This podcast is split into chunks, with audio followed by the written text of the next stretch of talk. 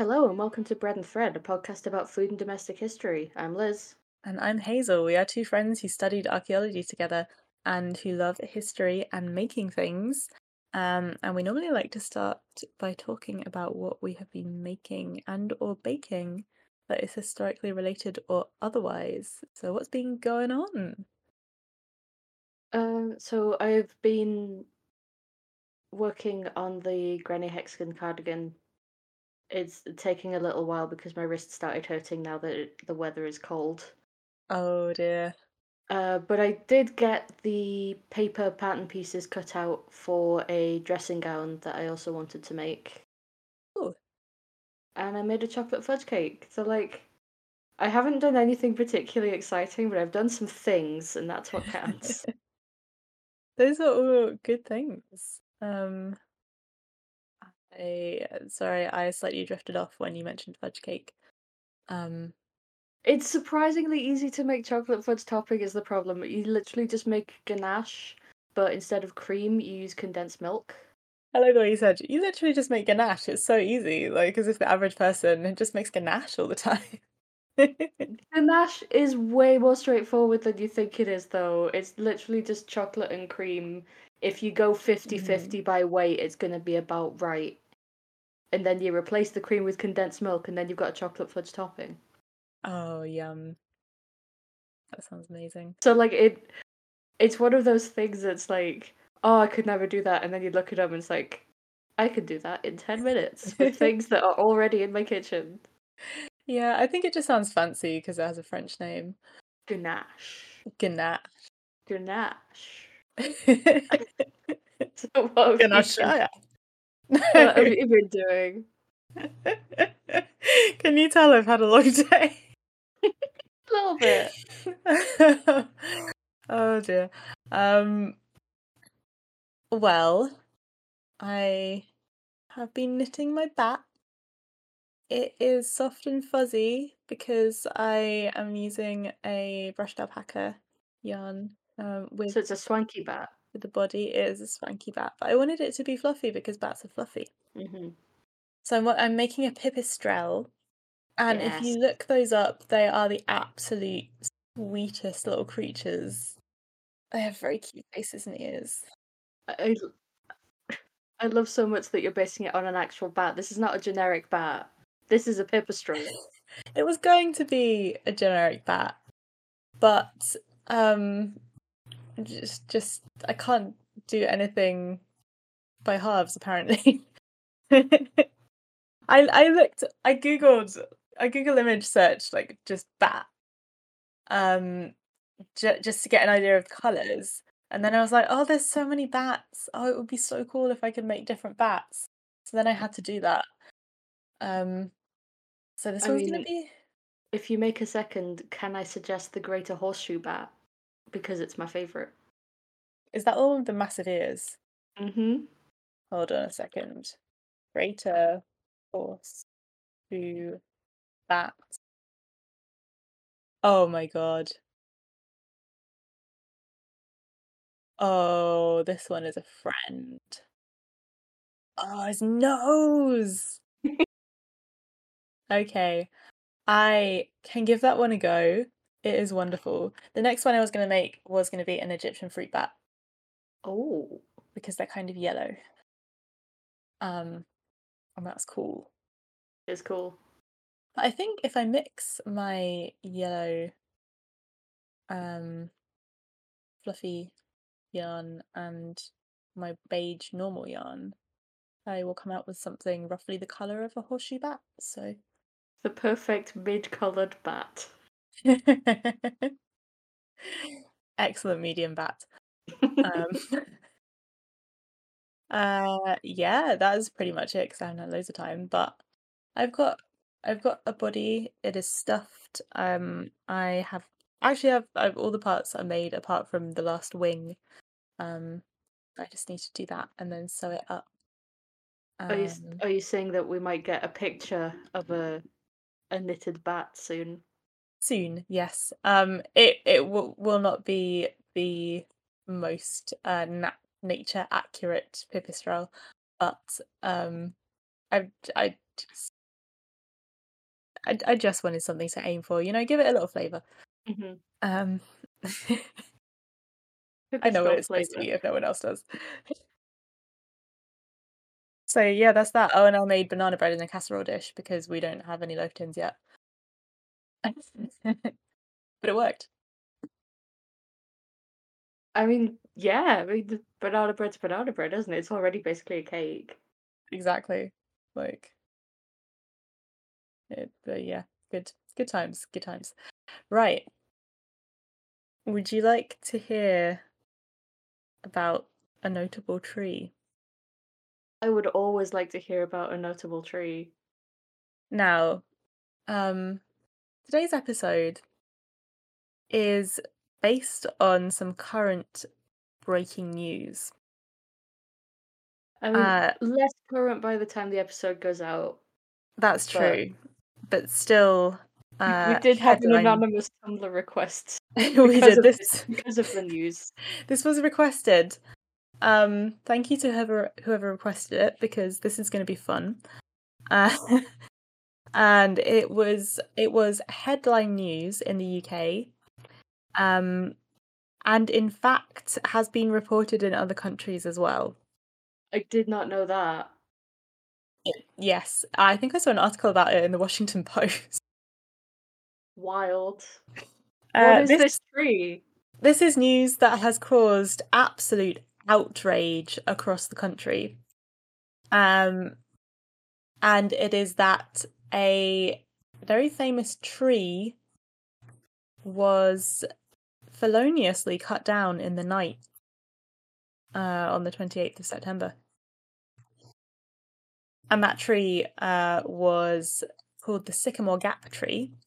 It was it was a sycamore, and it stood um, along Hadrian's Wall in a very sort of aesthetic gap between two hills. Um, so we'll we'll put up one of the pictures of it. yeah, when Um, when the episode goes up, I will put a picture on Tumblr and in the Discord server. Yeah, because it's been photographed many times. It's very, very iconic. It just stands perfectly in this gap between the hills. Um, and there's loads of pictures of it, like in silhouette or just different kinds of weather. This tree was in the 90s Robin Hood movie. I did Um, not know that. Yes. It was I forget what what part of the movie it was in, um, but it was in the nineties Robin Hood movie, um, and there there's a famous scene of it in that. Um, it was also voted English Tree of the Year in 2016, and I love that that's a thing. Has has this been run multiple years, or was it just special for 2016? It's run by the Woodland Trust. and No, no, I think they do it every year, Ah, which is I love the Woodland amazing. Um, yeah, brief detour while I find out what the tree of the year was this year. In the meantime, if you're in the UK, check out the Woodland Trust. They're really cool. Um, yeah, they are great. Uh, oh, so tree of the year winner last year, 2022, was the Waverley Abbey Yew. Ooh. um, which is looking pretty cool. There's a shortlist out for this year now. Uh, so if you are so inclined, go to the Woodland Trust website.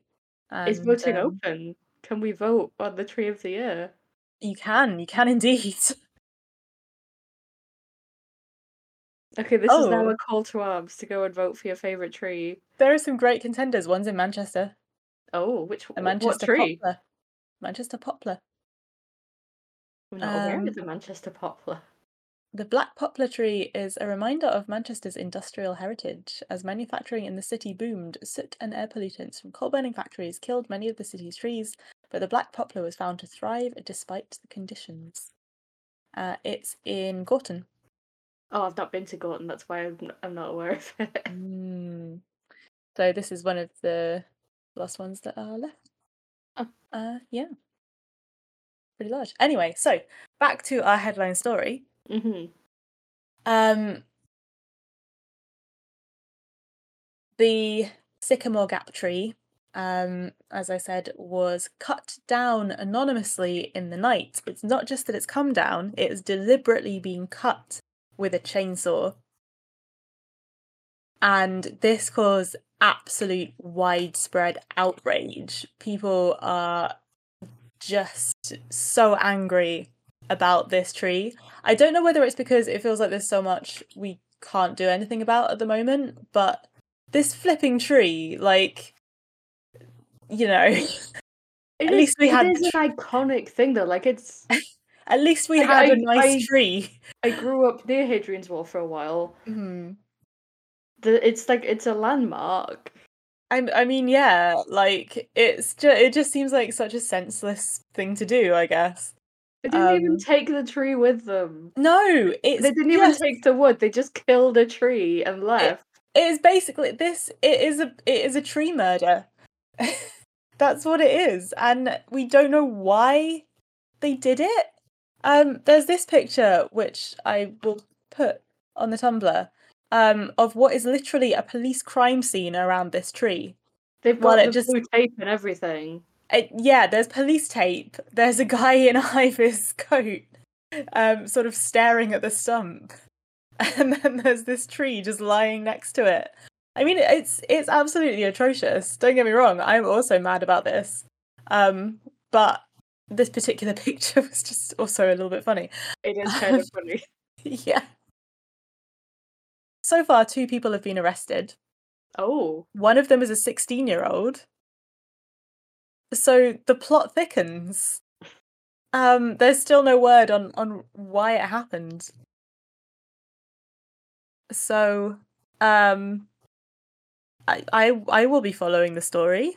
Um, for one, yeah. If there's if there's any updates, like by the time we post this, we're gonna have to update the people.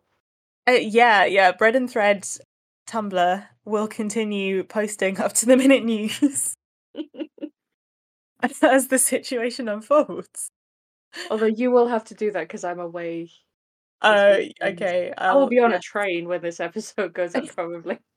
I will do my best to um carry on with our hard hitting journalism. Um But what about sycamores in general? Anyway, yeah. why they're interesting so being um trees. as you know, we we like to keep it current on the podcast. So um it was a perfect time to do an episode about the sycamore tree and thank you to whoever requested that. So the sycamore Acer pseudoplatanus of the Sapindaceae family. Um, it's actually a maple. Huh. And it's called a sycamore, apparently, because it was confused with the sycamore fig, which appears in the Bible.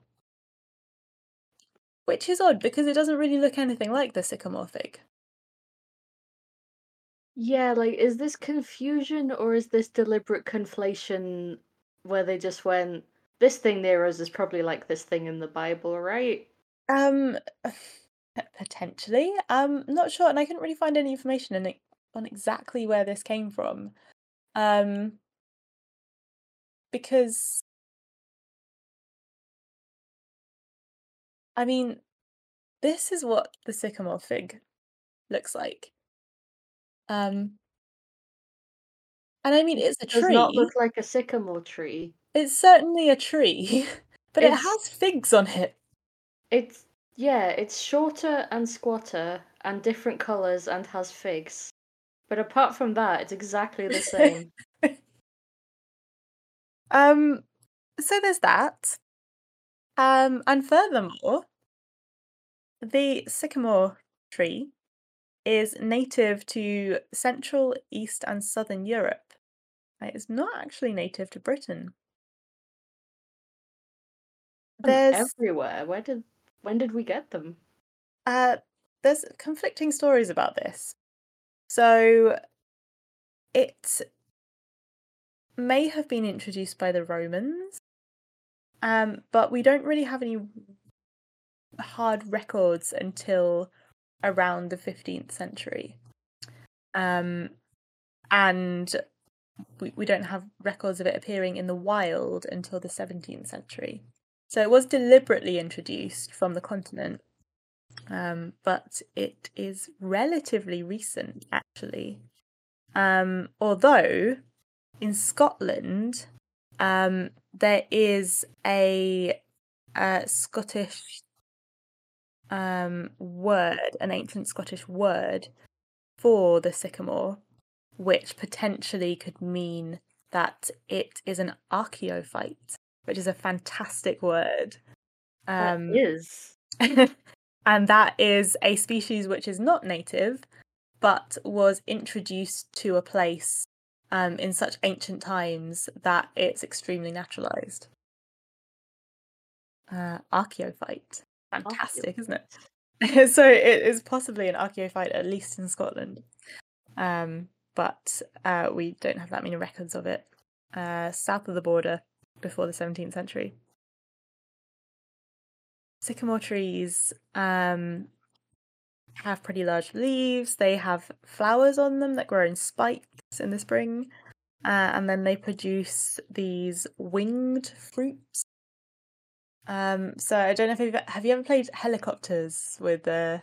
Yeah, there, there was a sycamore tree like right next to the fence of my primary school.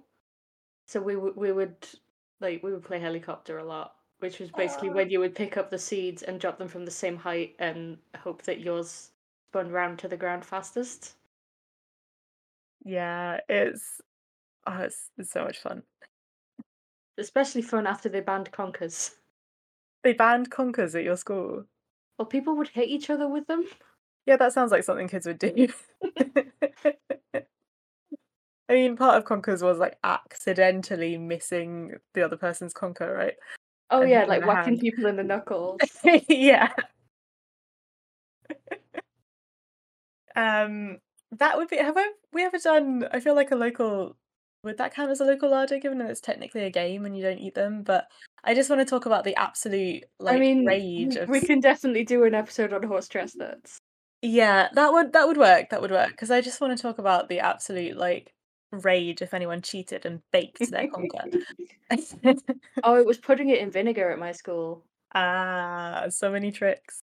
Um, can't do that with a sycamore fruit, I'm afraid. No. Um, you just have to hope that yours spins the fastest. Anyway, um, I learned uh, recently that the seed or the, the fruit of the sycamore tree is actually called uh, Samara. Oh, yes, like the nice name. Yeah, and the sycamore tree can live for 400 years, which, in the scope of some trees, isn't that long, but it's also quite a long time. That's that's cool. Actually, instead of my notes, um, uh, here in my notes, instead of can live for 400 years, I've written can love for 400 years, which is adorable. They can live, laugh, and love. So if we have records of them in England from the 17th century, that means there's a mm-hmm. chance that there's some from then that are still going. There are some extremely old sycamores, and I will get that later. Excellent. Um, the reason they are so naturalized is because um, that you, you just find them everywhere. Is because sycamores have a very fertile seed, and they're actually really good at just like colonizing everywhere. they just spread. They just um, are they just the mint of trees? I guess, yeah. Um, so they just kind of get everywhere. In fact, in some countries, like in the US, apparently they're considered an in- invasive species. Um, and there is a French proverb that translates as preaching chastity to maples is like preaching in the desert. I like that because it implies that the thing that they they're cautioning against is telling maples to be chaste. Yeah, like that is the goal of these French people is to tell the trees no more breeding. I feel like there might be some kind of layer of meaning to it, but I can't work out exactly what it is. if if you're French, let us know if there's some meaning we're missing. Yes.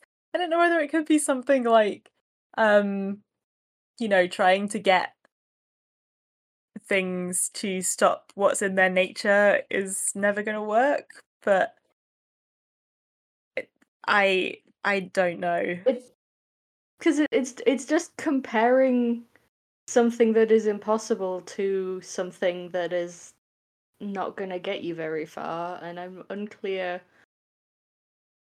I'm just unclear. Me too.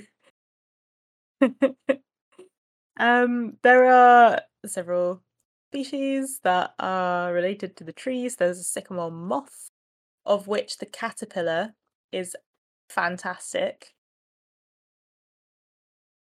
Um, the moth itself is relatively unremarkable. I mean, I love moths, but this one is pretty brown and barky. Um, the caterpillar looks like this. It is bright yellow and orange with spots on and very furry. That is magnificent. That is a full on, like, that is just a pipe cleaner. exactly. It is I've never seen- wonderful. I don't know how, but I've never seen one, and I'm so glad that I now know what they look like. I will be on the lookout definitely. Um, Because we, we do have some sycamore trees in like the local woodland, so I'm gonna have to keep an eye out. yeah, definitely go out. And is it? Would it be spring? Do you think when when caterpillars are about? I don't know that have much about. ass- I have to assume. Yeah. I'm pretty sure. I'm pretty sure caterpillars are a spring thing. All right, go out and and try and find some because they look pretty easy to spot. um, and they're also very attractive to aphids. These trees, um, Oh, so they can get quite sticky. Um, in terms of uses, getting more to the domestic history part, Mhm. um, there are some really good ones. So, um, it's a very good wood. It's a really hard wood. Um, and it was useful for a lot of things in sort of carpentry and joinery. Um, but also more particularly, um, it's been used for cooking utensils because it uh, sort of doesn't deteriorate um, in the hot water in the cooking process. Uh, apparently, it was used extensively in Wales for making love spoons. Um, and I know you know a lot about that. Well, we, we will hopefully be having a guest on who knows more than me to do a, a Love Spoons episode soon. We will, um, which would be excellent. Um, but uh, very briefly, what is a love spoon? Um, it's basically a, a traditional sort of lovers gift where you carve different symbols into a wooden spoon that is then generally decorative. Um, I recently found out that my grandparents have one, which is is cool. Oh, fantastic. Yeah, so uh, sycamore is good for those, apparently. Um, it's a wood that also doesn't stain, so it was also used for textile rollers. Um, so it's, it's not going to stain your freshly woven textiles. I imagine that also makes it really good for cooking in like the modern day when when we've got like turmeric. Yeah, I imagine so. I mean, I don't know, turmeric is infamous for staining everything, so I don't know if it's like the sycamore's met its match in that. Experimentation experimentation required. Um, but uh, not just the wood, and this is one of my favorite ones. Uh, the sap of the sycamore tree can be tapped like any other maple and used to make syrup or beer. Sycamore beer. Yes. Um, and I'm trying to find out if you can actually get any beer made with sycamore sap. Um, feels like something really specialist that you'd have to buy from like a really crunchy store. yeah, there's a a pale ale called Sycamore Gap, but it's not actually made of sycamore. Boo. Um, there's a Sycamore Brewing Company in North Carolina. I, d- I don't think they use sycamore. Um, so if anyone I bet there's somewhere in like the northern US or in Canada that does maple syrup beer though, which has got to be similar. I bet that's a thing. It's got to be. So presumably the same process for making sycamore beer. Mm. I I'm mean, I've so made I've made honey beer. It has to be pretty similar, I imagine. Yeah, Just you can honey, you use subs- substitute with syrup. any form of sugar, right? Mm. Okay, I one day, one day I will resurrect the sycamore beer. Um. Anyway, sycamore trees themselves um are quite hardy. They are quite resistant to pollution, which makes them a good street tree. So a lot of the trees that you'll see in cities will be sycamores. Um, and they're also pretty tolerant of coastal environments, which uh, some trees aren't. So they're often used as a windbreak, planting a line of trees, um, especially near the coast. Um, so they're they're pretty good. There, there's a lot of uses. I guess it's Um, part of why they spread so well as too. If they're just that hardy, Yeah, they're they just can really. just show up wherever. Like, hi, I'm with a tree here now. this is where I live now. Deal with it. Um, they they just seem really good at being trees, honestly. oh, isn't that what we all hope for ourselves? Yeah. just to just to be the best we can be. Oh, I meant specifically being the best tree we can be. Oh, okay. I mean, yeah, sure. That's an even better goal.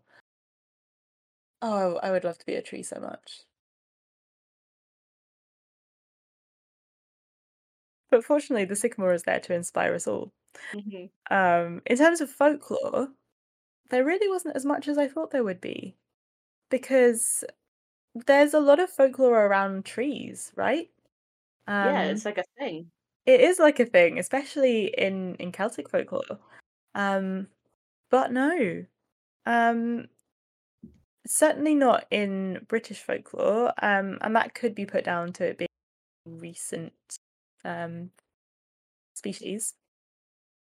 Uh, not having had time to to develop the ancient folklore, but um, I couldn't find that much from uh, the continent either. So, if anyone out there knows of any sycamore related traditions or folklore, please write in and let us know. I would love to.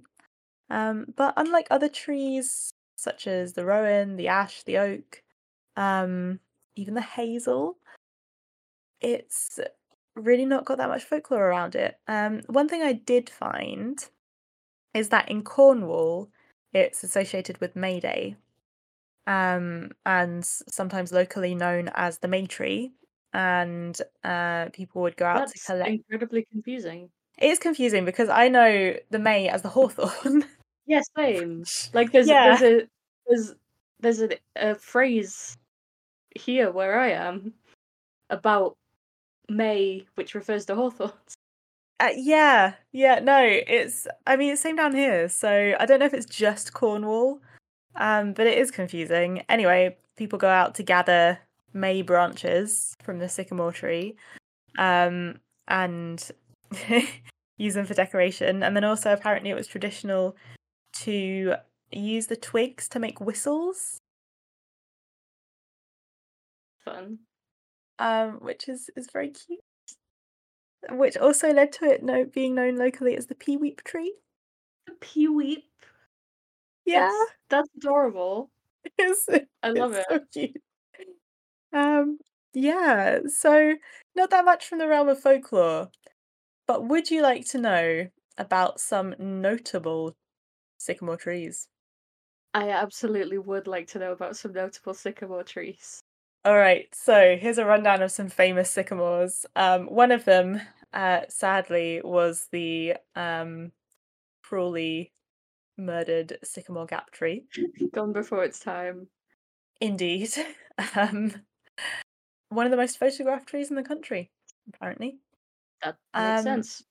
Yes. Um. Anyway, apart from that, the ones that are still standing are the Tolpuddle Martyrs tree. Oh, I've heard of them. Yes. Um, I thought this might be your thing, although these were in Dorset, um, not the north.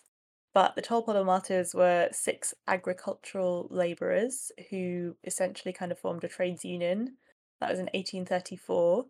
And they were arrested and transported to Australia for their pains. it didn't. It didn't go well, as you might have guessed from the name Martyr. Hmm. Uh, however, there was uh, absolute outrage, and they ended up getting brought back. so, fortunately, the the people did not let them down. Um, so why anyway, why is that? Why is that their tree? so apparently they they met under this tree. Um, to they they had had their meetings there. Oh, So like yeah. Um, and in two thousand and five, the tree was dated to sixteen eighty. Nice. So that's an early one. Yeah. Um, and that tree you will find at Tolpuddle in Dorset, which is a great name for a place. Mhm. Um, also, the act that they were arrested under was the Unlawful Oaths Act of 1797, which um, I, I kind of just love that as a name. Um, Oh yeah, that there's there's a whole thing with the Unlawful Act, Oaths Act. Honestly, it's it's it's outside of our remit, but go and look it up. It's really interesting. Yep. Um, I mean, you know, pretty oppressive, but also um interesting name. So another famous sycamore uh is the Clonenagh money tree, and I probably didn't pronounce that correctly, um, but it is an Irish tree. And the story about this tree goes that St. Fintan founded a monastery here in the 6th century, and there was a spring at this monastery that was considered very holy, and pilgrims would come and visit it. And in the 19th century, a Protestant landowner filled in the well to stop people visiting it. Um, and after this, the water started to flow uh, from the hollow center of a sycamore tree that was on the other side of the road. Um, and then so people started um, putting offerings at the tree and hanging rags on it and also pressing coins into the trunk. So it became known as the money tree. Um, which is very nice. Apparently, this tree did fall down, um, but new shoots appeared. So it's it still remains uh, a pretty popular spot, especially on St. Fintan's Day, which is February the 17th. Uh, and then this one also has fallen down. Um, but the Newbattle Abbey sycamore at Dalkeith in Scotland um, was planted in 1550, and that's the earliest known planting date in Scotland. So that we we know the exact year that that one was planted, which is pretty cool. Um, unfortunately, it did fall down in a storm in 2006, but at that point it was 456 years old, so that's pretty good to be honest. That that is impressive longevity. Indeed. And that is my rundown of trees, which brings me to the end of the Sycamore episode. and I hope you all had a good time. Um, and like me, will be following the case of the tree felled in the night with keen interest. RPG ideas should be good, right? But what this podcast supposes is maybe they don't have to be. The Probably Bad podcast brings you ideas like Dire Humans, Fight Your GM in Real Life, and What If There Is an Eye Laser Man? Listen to the Probably Bad podcast, available everywhere podcasts exist, and some places where they don't. So, uh, Local Larder, um, it's one that's been on the list for a while, but I was watching a documentary about traditional foods, and I ended up finding it really interesting. Um, I thought I would talk about mole. Oh, so I've heard of this. It's a sauce. Um, so it's several kinds of sauce. Uh huh. Um, from Yeah, it's particularly associated with um, Oaxaca in Mexico, Okay. and is is thought to be um, an indigenous dish. So, what does it taste like? Well, that very much depends.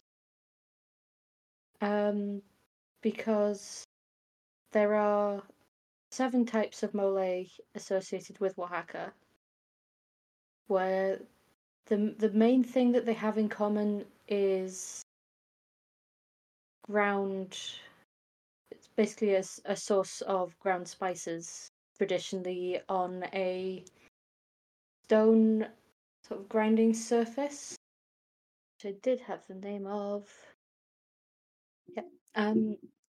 So it's it's essentially a, a sauce of ground spices, particularly chilies, um, which you grind on a molcajete with a tejolote, which um, is essentially the indigenous equivalent of a mortar and pestle, often kind of a stone table, and then what looks almost like a, a rolling pin that you actually grind it with. Oh, wow. Um, the one that looks more like a table is a batan and unya, I believe. Um, which interestingly, we have evidence of that particular grinding tool being used for a very long time because um, to, to get into the the bioarchaeology of it, um, Yes, please. essentially it takes a long time to grind, especially making mole. Like making mole with a batan is a full day process because of the amount of grinding. Oh, wow.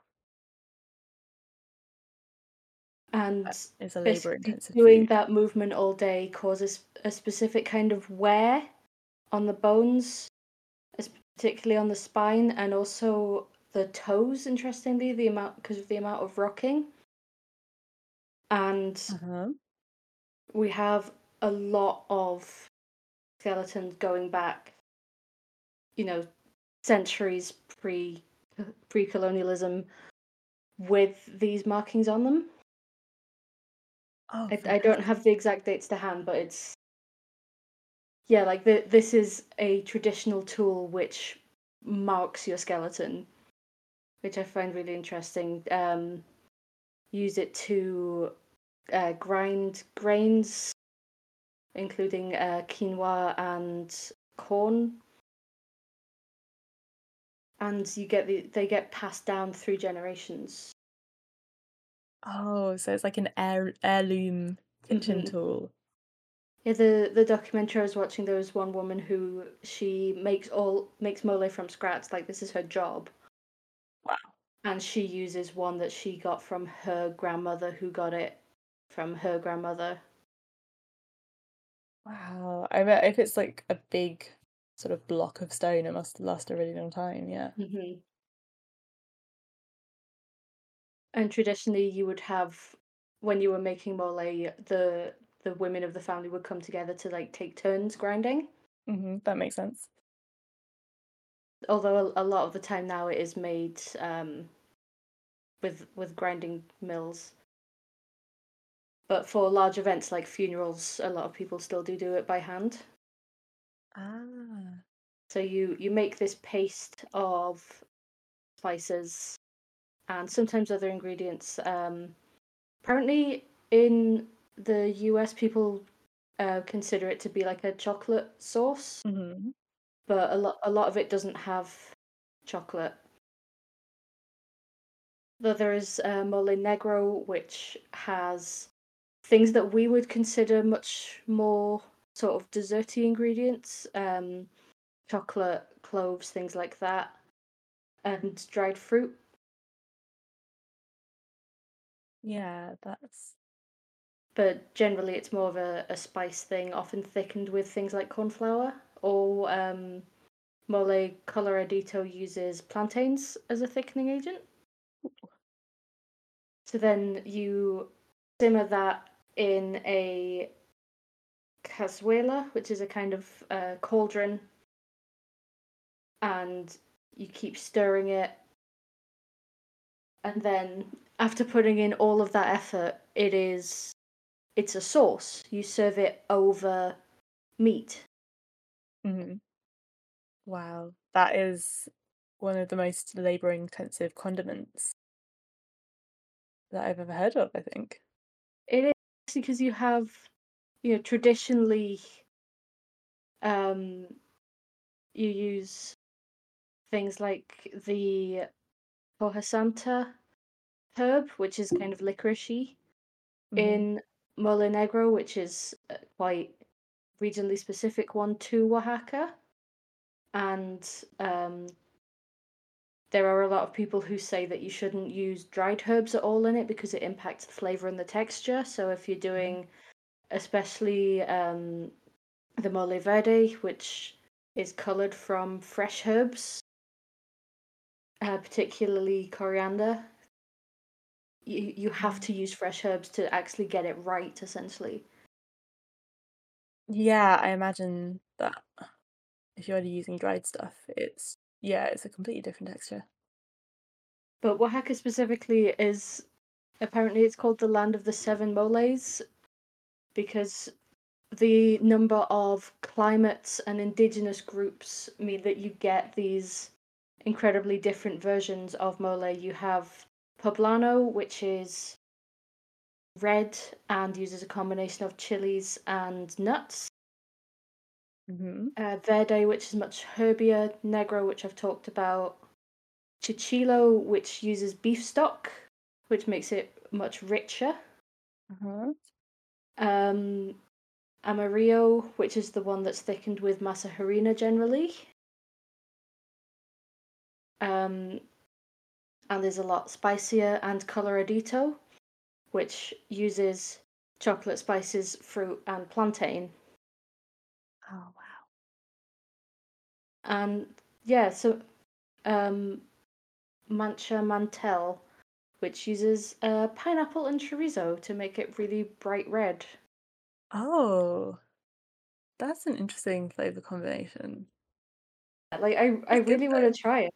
Yeah. Interestingly, Mancha Mantel um, apparently translates to tablecloth stainer. That sounds accurate.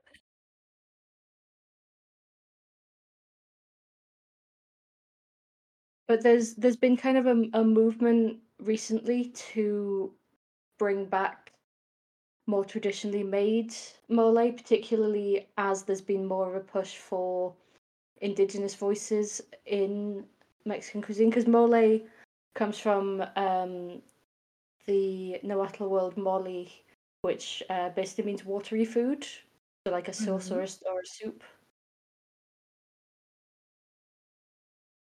And as there's been this push for more indigenous voices and bringing back traditions, um, this thing which is already mole poblano is already kind of considered the national dish of Mexico by a lot of people. There's this thing of this is an indigenous dish. The people of Oaxaca are proud of this indigenous dish, and they're going to be pushing it as that, not just oh that thing that the people that speak Spanish eat. Okay. Yeah. Is again in the US, it's basically it's that chocolate sauce that Mexican people put on stuff. Ah, is it that thing of When like it's it's so much more than that. yeah. Is it that thing of like it there is a thing that becomes popular in another country, but people only have sort of one conception of that thing when it actually has Especially as you move further away from the Mexican border, from what I've been reading. Mm, But it's also one of those things where every family has their own recipe for the various ones. Oh, I love those. So like, you know, you you make your great grandmother's mole recipe using your grandmother's tools and things like that, which I just find really nice. Yeah, that's wonderful. That's a, a really massive sense of continuity. But now there's actually mole focused restaurants. Ooh. Um, there's one in Mexico City. There's probably more in Mexico City now. This article's from 2018.